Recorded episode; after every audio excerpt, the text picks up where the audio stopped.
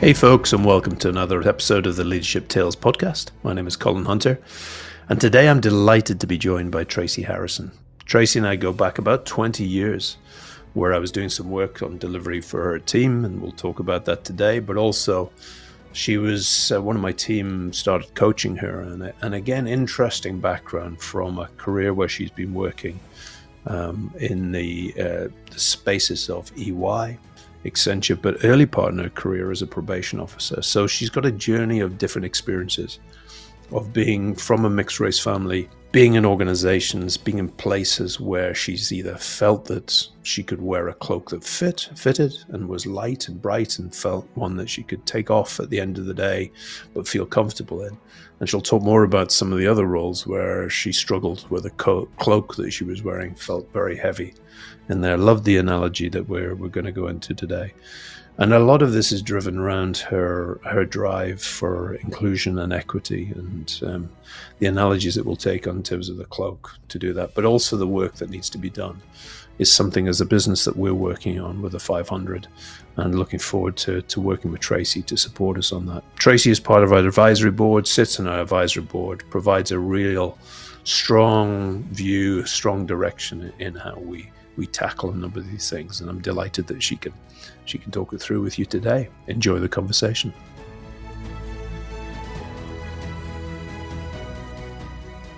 Delighted to be joined today by a very good friend, client, advisor now to us within Potential Squared, Tracey Harrison. Tracey, welcome. Thank you, Colin it would be useful for me. I know quite a bit of your past. We were trying to work it out. Twenty years, yeah, roughly, making me feel quite old. Yes. yeah, it started at a very young age. Obviously. You have more hair then. Thank you. I wondered if it would be useful to just share for the audience around your background and and almost uh, I keep saying this, but why people should listen today. What what what are you going to offer? What's your background that you're bringing today? Okay, let me start with visually who I am. I'm of mixed heritage. I have a Jamaican father and a white English mother. I was brought up in foster care in rural Oxfordshire, so very much a feeling of otherness there. So both being uh, in foster care, but also on entering school, I was very sure I was one of the very few mixed heritage or black people within that school. Unusually for a care leaver, I went to university. I deliberately chose London because it's a more diverse place. I had targeted the big cities. And I'm the mother of two teens and the stepmother of a 23 year old. What keeps me awake, what keeps me driven is that I have a passion for inclusion, equality, and fairness. And I really have a thing about integrity. So that's probably me in summary. Mm. That's great. And, and, tell us a bit about your career then. Tell us about what you've done in your career. Let's let's go into that. And I want to I want to dive into a couple of bits you talked about already, but just a bit of the a career potted history would be useful. Okay, so I've been thinking about my career a lot in the last year because I came out of being a partner and being a managing director in two big organizations, EY as a partner, Accenture as a managing director, and in total I'd spent about 26 years in those two organizations. Mm. So I've had to sort of reinvent myself in the last year as to, you know, I, I said I was retiring. I wasn't really. I was just trying to find a, a, new path with, with more, for me, personal purpose. So I've sort of been reflecting a bit, and I think I'm a sort of I'm a woman who's been wearing a bit of a, a few cloaks over the last few years. Well, over mm. my career, really. One of the things I've reflected upon is that when I worked in my early years as a career, I was a probation officer and a community worker, and I also worked for British Rail. So very much public service, doing things around social justice, social mobility, etc.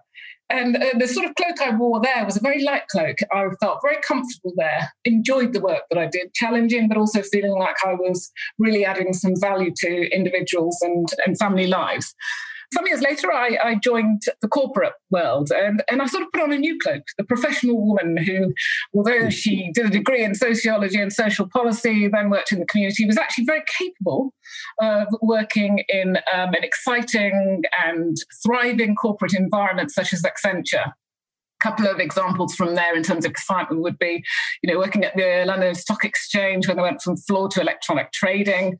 That nice. Was, honestly, you, we worked incredible hours. I discovered both cappuccinos because I didn't like coffee until we had to do lots of all nighters, and wine and champagne to celebrate.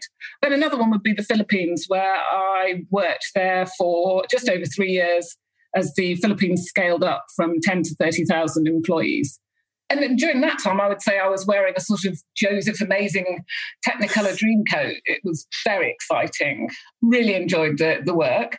And then at other times, I've, I've worn the cloak more heavily, particularly actually in recent years where I've been sitting around leadership tables and I'm sometimes felt a dissonance between the cultural values and then the, the behaviors that mm. actually have been displayed. So, you know, that saying of actions speak louder than words, I've, I've felt it a few times as I've sat around the most senior tables and thought, actually, I need to come out of these environments because that dissonance is making me wear what it feels like a quite heavy cloak.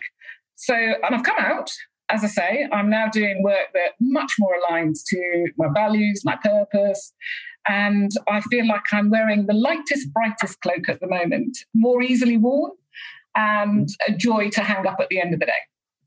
Nice. I like the cloak analogy. We could go many different ways with the cloak analogy through there. I want to dig into a couple of things because it's fascinating for me as you know a person of my age. Talking about British Rail probation, then you're talking about you know, your own background, mixed heritage, foster care. Mm. Then you're talking about equity, you know, inclusion, all of those things. If you had to nail it down to one thing that you're only allowed one thing that you're going to nail to the mast. I'm reading a book called Be More Pirate at the moment, which is a uh-huh. so all my ah yeah, even, oh. and all, all my analogies seem to be going that way. But you know, when they talk about nailing your colors, literally, metaphorically, to the mast, which which is the, of those experiences do you think, or which of the things within that are you most passionate about? Inclusion. I can say that quite clearly because I, I think there's a lot of work to do around equality, diversity.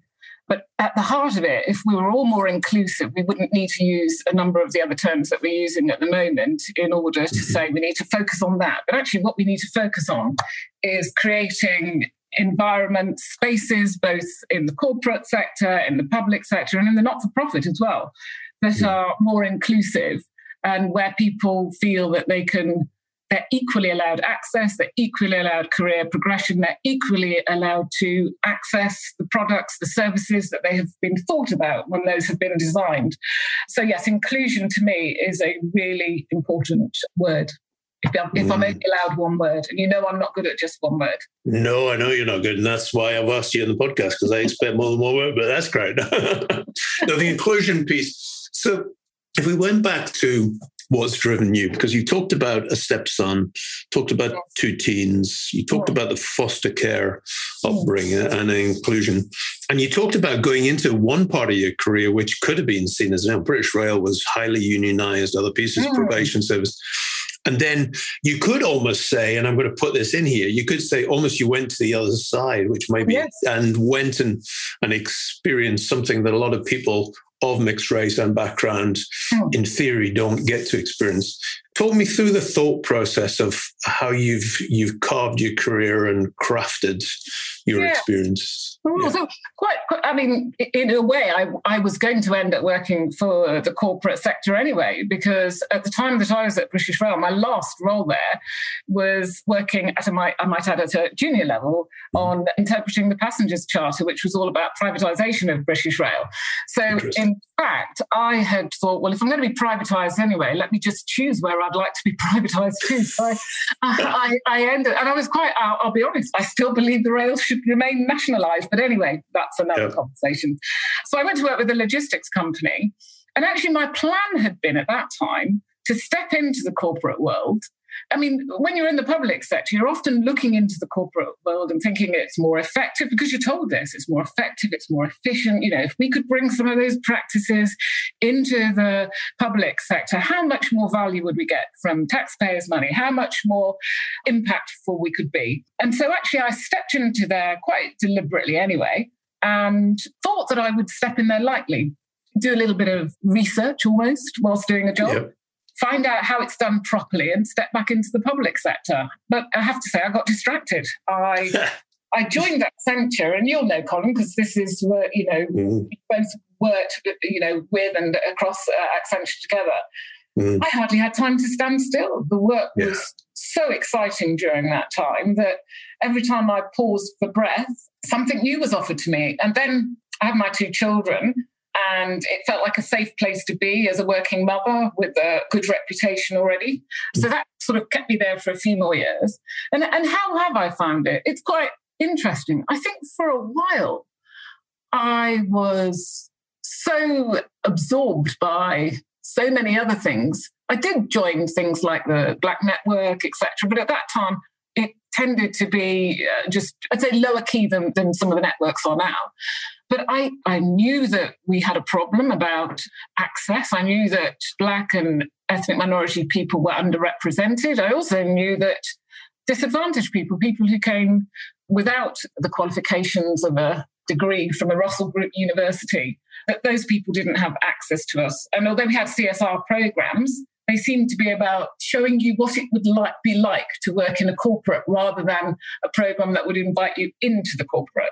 We can talk about it some later stage, but you'll know that I've brought in a number of programs to corporates to help them with their inclusion. I've fought quite a few battles actually around that just because it felt wrong to me Mm. that we had such elitist views around what it meant to be eligible to work for mm. these organizations. So you could, you, you know, and my, my own kids in recent years have walked into a building and sort of said, didn't see very many people who came from uh, black and minority ethnic groups, but did notice that when the catering came into the room, that there were quite a few people there, and, and it just was embarrassing. I became I became mm. slightly um, embarrassed as though I was somehow colluding in keeping our organisations as they were, despite my efforts to try to bring a little bit more inclusion and diversity within them.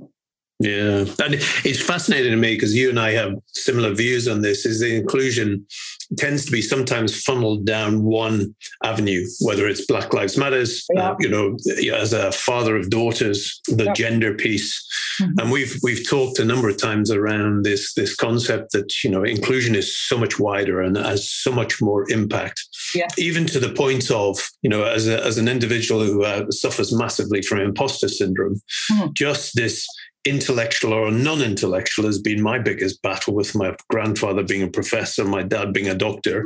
I never felt worthy. So do you want to talk to me a bit about the wider definition you see of inclusion and, and how that's yeah. played out for you? Yeah. Well i think when i look at the groups that are most underrepresented it basically is those people who ha- have been who, who, come from social disadvantage which has its has an impact on educational outcomes and then also people from black and minority ethnic groups. So my passion is around those two groups just because they are so underrepresented. Mm. Now, I also have a passion around just overall inclusion. And I get frustrated when we have programs that, you know, let's differentiate and focus on this group and let's differentiate and focus on that group. And I do think that some of the programs that are put in place, I'll, I'll just name one, you know, a program for black and minority ethnic people within a corporate. As though we somehow need to go to remedial classes because yes. we don't know how to behave within that organization. Might it not be a better idea to change the culture of the organization such that it is more open and embracing of everybody? Then you wouldn't have to send people on remedial courses. And that's how i view it I've had yep. some quite fearsome discussions about that. So the, the corporate thinks it's doing a really good job. We've got these special courses for you. And I just think you shouldn't need those special courses. You should be focused, instead of focusing on us and telling us how to behave as though we're somehow not capable of reading some of those signals that you're giving us, why don't you focus on giving us some different signals about, you know, your policies, your procedures, but moreover, your practices actually are embracing of all and don't favor one particular demographic or even mm. two particular demographics. Yeah, I, uh, for me, I'm, i echo that. I had a colleague who once described it. He was asked the question, so, you know, uh, how can we we learn to play the right music for the right people at the right time? I said, well, why don't you ask them what type of music they want to play and what they're bringing in and to the yeah. audience? And and therefore there is a bit about and and I do believe this is you know this is be more pirate I'm going to mention it again but this concept that I'll keep the, my clothes, you keep to your pirates. Cloaks and pirates there you go. And it's interesting because when you start to look this book starts to look into the background of the pirates the pirates were the first time to to have equal sex marriages you know, mm. on the, the ships. They were female male captains uh, mm-hmm. of pirates. They had an equality system where you know the, the plunder was shared out equally. Yeah. They also had a lot of doing good for society and how they, they operated. So there is a bit where in those days the East India Company was the one who was fighting the pirates oh, and the big corporate, yeah, yeah, versus the pirates. So there is something in here about, you know, we are living in a world now where in theory we're trying to innovate. We're trying to do different things. We've got more inclusion by technology, mm. but there's still barriers to getting people into decision making seats. It's quite odd for me because you know I, I have worked at a, a very senior level so I've been as you know partner in EY a, a managing director in, in Accenture and what mystifies me is and seems to mystify actually leadership is that mm. normally when you invest millions of pounds, and most of these large corporates will have invested millions of pounds into diversity programs and initiatives and targets and staff, is that there seems to be this idea that they, they don't understand how it is that we've arrived at where we've arrived. And of course, the death of George Floyd, or the murder of George Floyd, and Black Lives Matter, and also the impact of the pandemic have made people think a little bit more over the past year. But what really perplexes me is how it can be that when corporations normally spend millions on something, firstly, the CEO owns it. Secondly, it is then talked about at every every board meeting or every leadership meeting, and it is reviewed for why it isn't being successful or what has what levers have been pulled to make it successful. And very rarely do you have a let's carry on spending millions, but it doesn't matter. Uh, but we're concerned about the outcome, but we don't seem to be getting anywhere. And this is the thing mm-hmm. that's really perplexed me on inclusion, in that millions have been spent and are still being spent, and yet somehow very little has changed and moved. And I think it's partly I will be bold here and say it is partly because the CEO has not owned this as a critical part of their business agenda. Mm. And it's interesting because I've started doing a little bit of work with a couple of corporations recently. It's interesting that when they have it in there as, as part of their objective, when it's shared as a strategic objective around the leadership table, richer conversations are had. And people who may actually have a view and who feel marginalized within the corporation or feel that uh, the group that they belong to has been marginalized start having a better conversation and they're being mm. consulted in a more open way. And it has been quite interesting that HR has been responsible for a lot of the inclusion strategy. And it's been pretty much a closed shop with HR going out, finding out who might provide a service, signing it off, and on one occasion signed it off and then asked me if I'd like to participate in what they'd signed off. And I thought, well, I think I might have had a view on how you might have wanted to do that. Who yeah. actually did you ask? And when I then when I then, then did the who did you ask and asked around a few other of the black senior people, Asian people, senior people within the organisation, they haven't actually um, included them in the conversation. They've just gone off mm. and gone, we know best. So there has been a little bit of either maternalism, paternalism, call it what you want, but the, the approach has not been overly inclusive. So the very mm. people who are setting up inclusion programs have not been inclusive. And it's quite, well, it's not entertaining, but it, it, you know, if you could write a book on this and say, seriously, but there's lots of books being written. I'm not suggesting we need to write any more books on it. It's yeah. quite clear what needs to change, and it is CEO absolutely owning the agenda and setting some targets. And the reason I say to set targets is if you have targets set for anything else and you're falling short of them, then you start to look at also what needs to change underneath there in order to drive better success. So I'm not always achieve the target, but I think the target helps you to examine why the gap exists between what your aspiration is and what your impact is actually, uh, what you're achieving. I love that. There's two things springing out to me, and and this is having been the chair and running a diversity network in my time, and being the only white male heterosexual on that group with those three categories. Mm. And every time I raise my voice or put my point of view across, people look at me as if to say, "So why are you speaking?" Yeah, and it, not for a, a, nasty way, but almost as if I was part of the problem. Mm. Taking the be more wrong philosophy and how people can start to explore this. Mm. What's your view around that? Because you know, I, I, hold my hand up. I hold, I've held biases in my life as I go through, hmm. whether they're conscious or not and I've made a mistake. And there was one particular one that is a very simple one. Is it was I grew up with lads and lasses in Newcastle, mm-hmm. so therefore I'd started talking the boys and the girls in a room, saying boys over here, girls over here, yeah. and I got a real backlash mm-hmm. from "Don't call me a girl" at that time, and so I, I removed that word. But where do we learn to to understand what the new way is? And I'm just interested in your views on that "be more wrong" philosophy. Yeah. So I don't purport to be, you know, a leading expert, but I, I you know, mm. I, I have my isms, you know, and I, it's quite interesting. You'll know yourself having teenagers. Mm. You, you know, I got caught the other day by them. I said something, and it was just a throwaway comment, and they absolutely went at me. Both of them. This was our Sunday dinner. Mm. um, yep. Two of them went at me, and I thought, fair enough. And then uh, the following Sunday, obviously, she come to our Sunday dinners. Mm. The following Sunday, my son said something, and it was a bit iffy, and we both pulled him up.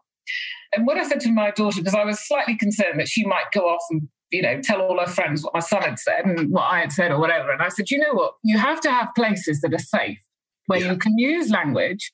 And where you can have a discussion about why that language or that perception or whatever it may be, why that perhaps needs to be challenged. Mm. You, well, I know myself. If somebody jumps down my throat and hmm. starts mm. shouting at me or telling me I'm wrong or embarrassing me, I'll remember the embarrassment more than the learning. Yeah. yeah. And so I do think we've got to find safe spaces to have conversations. I think we need to be less condemnatory about people making mistakes. I hmm. personally am off, I don't go on Twitter and things like that. I fear mm for you know things I might react to for people being intolerant, showing my own intolerance. I just yeah. think we need to be a little bit more tolerant, a little bit more, but not intolerant of of lack of inclusion, but intolerant of the fact that people need to learn yeah. a new way of working and a new language. And if you want, and, and in terms of the be wrong for me, is that I believed that over my career, I kept on thinking if I chip away here, if we chip away there, if we have a conversation here, if we have a conversation there, that actually by now we would be more inclusive. Mm. And I have been shocked at how little progress we have been made. And one of my mm. reasons for stepping out of the corporate world is that actually I think I can be more impactful. And when I say, you know, chucking rocks at people mm. inside, it's not quite as bad as that, but it is about you know, I think I can be better heard challenging people from the outside than I can mm. by being frustrated and feeling as if I'm colluding on the inside. Now, it's taken me a long time to get there, mm. but I do feel that we need CEO ownership, safe places, but we do need to accelerate and push ahead. Mm. So, and definitely, I have been wrong. I believed it would just happen gradually because I suppose because the demographic that I live in and the people that I spend time with in work, outside of work, etc., that they all seem reasonable people. They nobody yeah. gets up in the morning going, "I'm going to be racist, homophobic, sexist," etc. Well, but some of them might, but they certainly yeah. haven't. That was me. but you know, I don't think people. The majority of the population is not getting up every morning saying, "I'm going to be those things," and yet somehow is not embracing, welcoming, is intolerant of people who are other than themselves. And it's important, I think, for us to be a little bit kinder. And I think mm-hmm. kindness, actually, kindness is all the rage at the moment, isn't it? If yeah. we're all kinder to one another, if we all, and you know, and I'm not saying that I, I am good every day in that that place, and. I have to challenge myself, but you know, if we're all a bit kinder, if we all took a little bit more time to talk to people and to understand them, then actually we'd probably end up being more inclusive. Mm. It's an interesting one for me because when I was working with somebody the other or talking with somebody the other day who's given up trying to do his consulting business in large corporates because he doesn't believe he can change them. And he's yeah. decided that he's he only wants to focus on startups or smaller, fast-growing organizations where if he can get his people operating system in place, then he can shift the culture in a more agile way and start to build that up. And I, I do wonder whether, you know, rather than trying to, to pull down the big corporate structures, mm there's something about you know throwing stones into the pond to create ripples in small organizations you know to, to do that I can see I can see why they're doing that, but then I look at sort of organisations that have really grown from nothing to huge corporates such as Alphabet, Facebook, mm-hmm. all of those. They started at the time where I naively was thinking we're living in this lovely inclusive world. Yeah. And yet they have exactly the same problems, or worse in some cases, than some of the, the big corporates. And I don't think we're going to change to an economy that's going mm. to be all small to medium enterprises in the next 20, 30 years. And these big corporates, like it or not, if you start your career in any of these organizations, you automatically end up with a CV advantage. You end up with a CV advantage because you've been welcomed into a brand name that is associated with excellence you also end up with a lifetime, if you choose to continue in that sector, you end up with a lifetime advantage, monetary advantage, because the salaries that you are paid when you start your first job and the training that you get enables you to leapfrog people all over the place in terms mm. of getting onto the housing ladder, you know, you name it.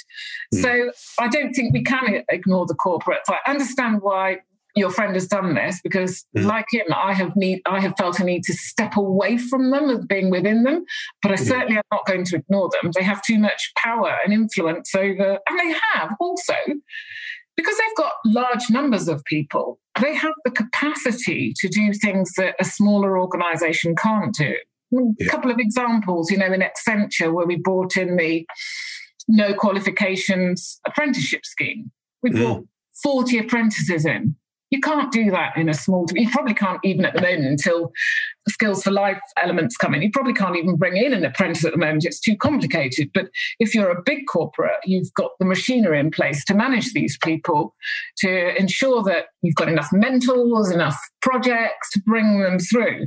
And then I think about things like, you know, the, the delivery centre in Northern Ireland that we set up in Belfast, a delivery and innovation centre, where we took in under and unemployed people and for many of these people, this was their first job that gave them regular hours, a proper salary, and career opportunities. And that has grown substantially. Both of those programs have been going for many years. Both of them have been very successful, but they mm. both took in people who would be counted as other in terms of what those corporations traditionally took in. So no, I'm I'm really sure that we need to chip. I think there's work to do in every space. And the charities and the not for profit sector are equally lacking in inclusion. And a lot of them have been examining their own policies recently and, and, and practices and, and noticing that actually there was a sense of feeling good because you were working for a charity or not for profit. And then suddenly, as I say, with the Black Lives Matter and George Floyd's murder, people have gone, hang on a minute, maybe I do, let's, let's have a look at it in our organization. And they are equally lacking in diversity. Mm. It is fascinating to look at. I was watching Nomadland. I don't know if you've seen it. It's a harsh reality because it's a hard watch. But mm. actually, to understand, I remember the apprenticeship program we were working at together, mm. to listen to the stories of people who have been disadvantaged, and even just a, a recent bid that we were putting together for prison leavers to bring some of our development work to them to realize that the impact of maybe mistakes people have made from the prisoner's side, yeah, but mm-hmm. also about the way the circumstances they were brought up and the choices yeah. that they had or didn't have. Yeah, it's for me. I, I, was I was passionate listening just to a couple of the mentors for this prison leavers mm. um, session because these are people I would recruit but it, it, was fascinating to me because I, I do believe that, like in corporate world, there's a piece in here that people make mistakes, and and a lot of the times hmm. that mistake can ruin your career people sometimes make mistakes earlier and it can ruin their lives but a lot of these people don't have choices so. no or, or, or, they may have choices but the choices they made are ill would be ill-advised and were their circumstances different they would not have made that choice yeah. so you're hearing here from an ex-probation officer who says yeah. well you did have the choice about whether or not you offended but i understand how you got into that position how do yep. we ensure that you don't get into that position again. So I, I do agree with you. You know, I, I, talk about with my own kids about, you know, the whole thing about the sort of white collar crime. You know, I can, I'm not mm. suggesting I have or will, you know, I could steal some paper from the office in, in London. Mm. Nobody's going to take any notice. Let's just say I went out with some paper and a, a stapler, and let's say that the value of that was 20 quid. Well, if I went to a shop and did that to get some food or whatever it mm. may be, equal value 20 pounds. I'm actually shoplifting and I'm likely to be caught. Yeah. So again, you know, the impact of doing a similar activity actually mm. has a completely and we'll see it and i'm hopeful that the courts are going to overturn some of the some of the fines that were issued for during the covid-19 lockdowns because mm. um, i know it's quite a political statement to make i live in a lovely house with lots of space a garden etc etc even i wanted to escape from this space at times when my family yeah. was on top of me but i wasn't living on the 17th floor in a flat with you know without my own space etc etc and i was chatting to somebody the other day about that whole thing around one of the things that we've known for a long time, but which has particularly impacted people during this pandemic, has been that thing of space poverty. It's mm. both impacted people in terms of their need to get out of the house or flat or whatever it may be, but mm. also it's impacted multi generational families where they've been living sort of uh, on top of one another and have caused the virus sort of go through families, etc. So hmm. yeah, I could go on about that, but I won't. No, I, yeah, because the virtual world is an interesting one because you can take the the people on the 17th floor, but you can also just take the work we do with Indian companies or Indian teams and just thinking about the offices, their space to get out because they live in houses where there's 10 mm. or 11 people in those houses, so they mm. couldn't do the calls no. in there. But even then, you're talking about going to inclusion. You're talking about young parents with young families mm. being asked to have their children work at home, do all of that plus work. Yeah. So it's been an interesting year for looking at empathy you know, and mm. understanding uh, mm. around it. And and maybe there's an opportunity out of this in terms of the hybrid world to look at where people really live and the impact that it has on their work. And I hope so. I hope we're going to look at lots of things. You know, I think mm. I hope we're going to have a different view about people who are unable to work and are on benefits because there have been many people who have been technically they have been taken from the public purse over the last year and people who would not have been expecting to do that who might historically have perhaps had views about people being on benefits. Well, mm. actually, quite a large swathe of our population this year, including sort of people who who, who are self-employed, etc., etc., have have had to avail of the public purse and mm. what it hmm. could offer this year. And I, I hope that that makes people a little bit more empathic towards others and seeing that you know sometimes your situation is such you, the cards are kind of stacked against you a little bit and maybe mm just getting through every day is mm. enough. And once you've gone past that part where you can get through every day and maybe you can get through every week, and maybe you can now start looking about how we can help you to skill up so that you can re-enter the workplace or enter it for the first time or whatever it may be. I'm just sort of hopeful that we we start being a little bit more a little bit less judgmental about people who have not perhaps been as successful as whatever successful means, successful mm. in the way that our society assesses success. No, agreed.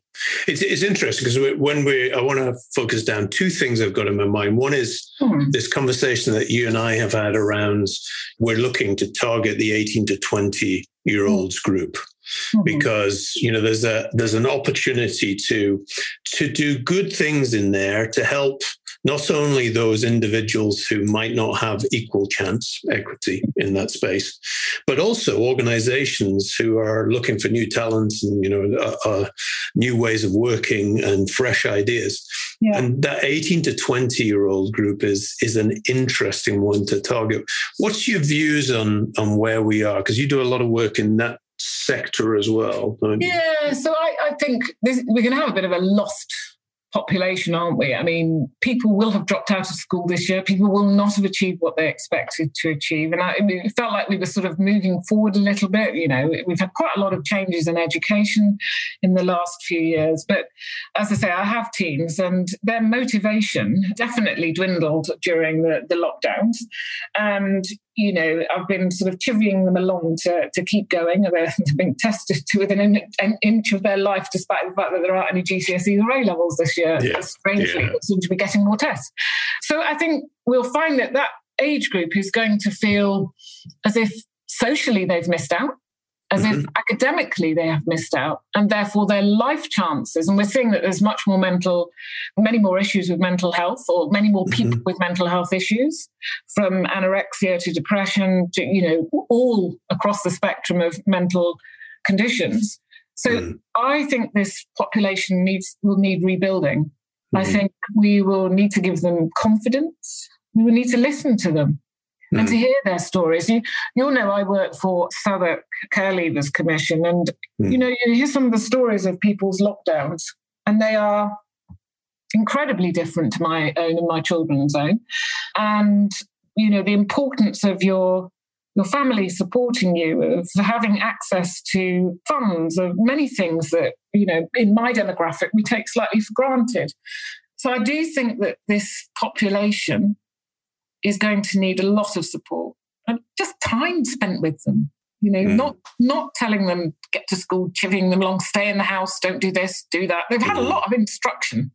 Yes. You know, today you're not allowed to do this. Tomorrow you're not allowed to do that. Go and have a test. Give me the results. Mm. Do this. You know, a test from COVID to to academic. You know, they, yeah. they, they really have had a rough time of it. All of them, but some have mm. had a much more difficult time than others. And I think we need to think about that and how we can best help to rebuild those people in a way that doesn't necessarily require them to go out and get more GCSEs, A levels, you know, all these mm. formal qualifications that we somehow put so much store by, but actually build their resilience, rebuild their resilience, because some resilient people have gone into this pandemic and come out feeling quite de- destroyed by it. Yeah. So I think rebuilding resilience and confidence and, and just giving them some time to, to think, who am I? What am I doing? Because it, it's all been a reaction to a pandemic for the last, well, 18 months, really.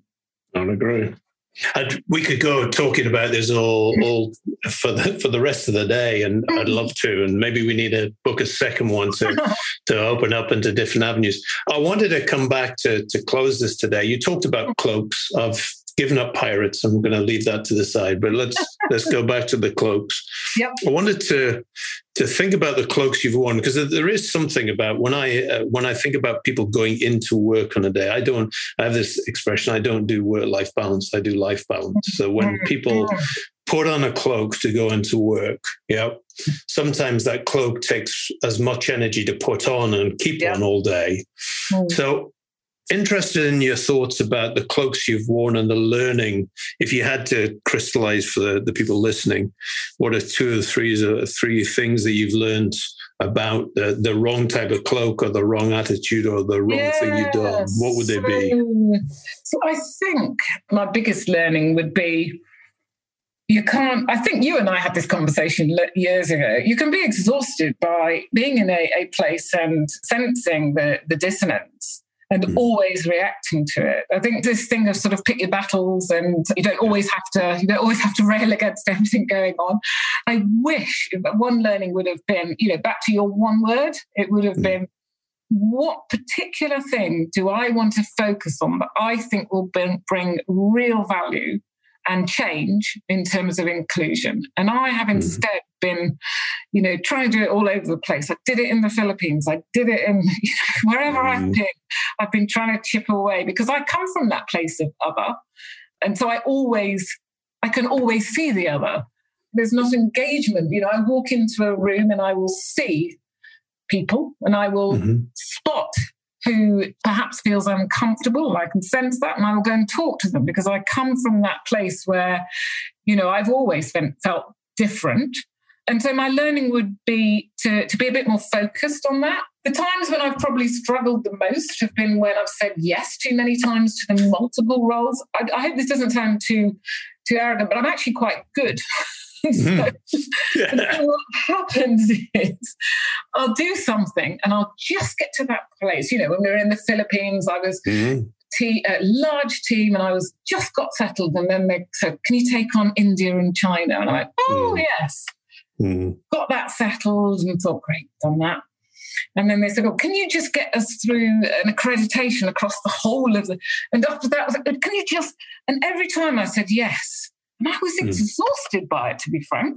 And I don't think I gave my family the attention that they should have been given. Mm. And so, so that would be another thing. And then the final thing is always ask for help. So I do actually seek always to have. We all know I used when I was struggling a bit after kids had mm. started school and I didn't know where I was going to go with my career.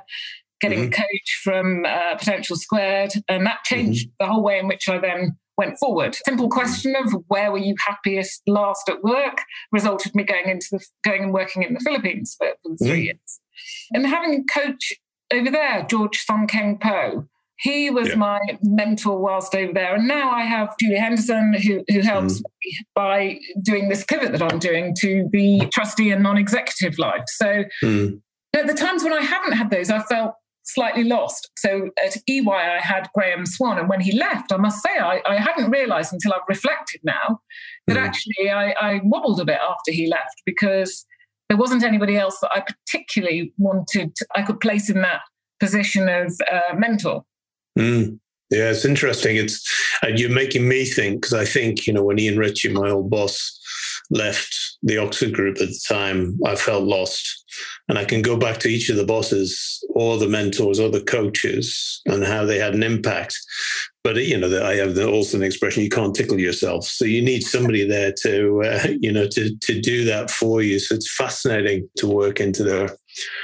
So just coming back to now, and you've talked about the three learnings. You've talked about the the cloak. What what are you doing now, and have you learned from that sprinkle, not focus, or focus, not sprinkle?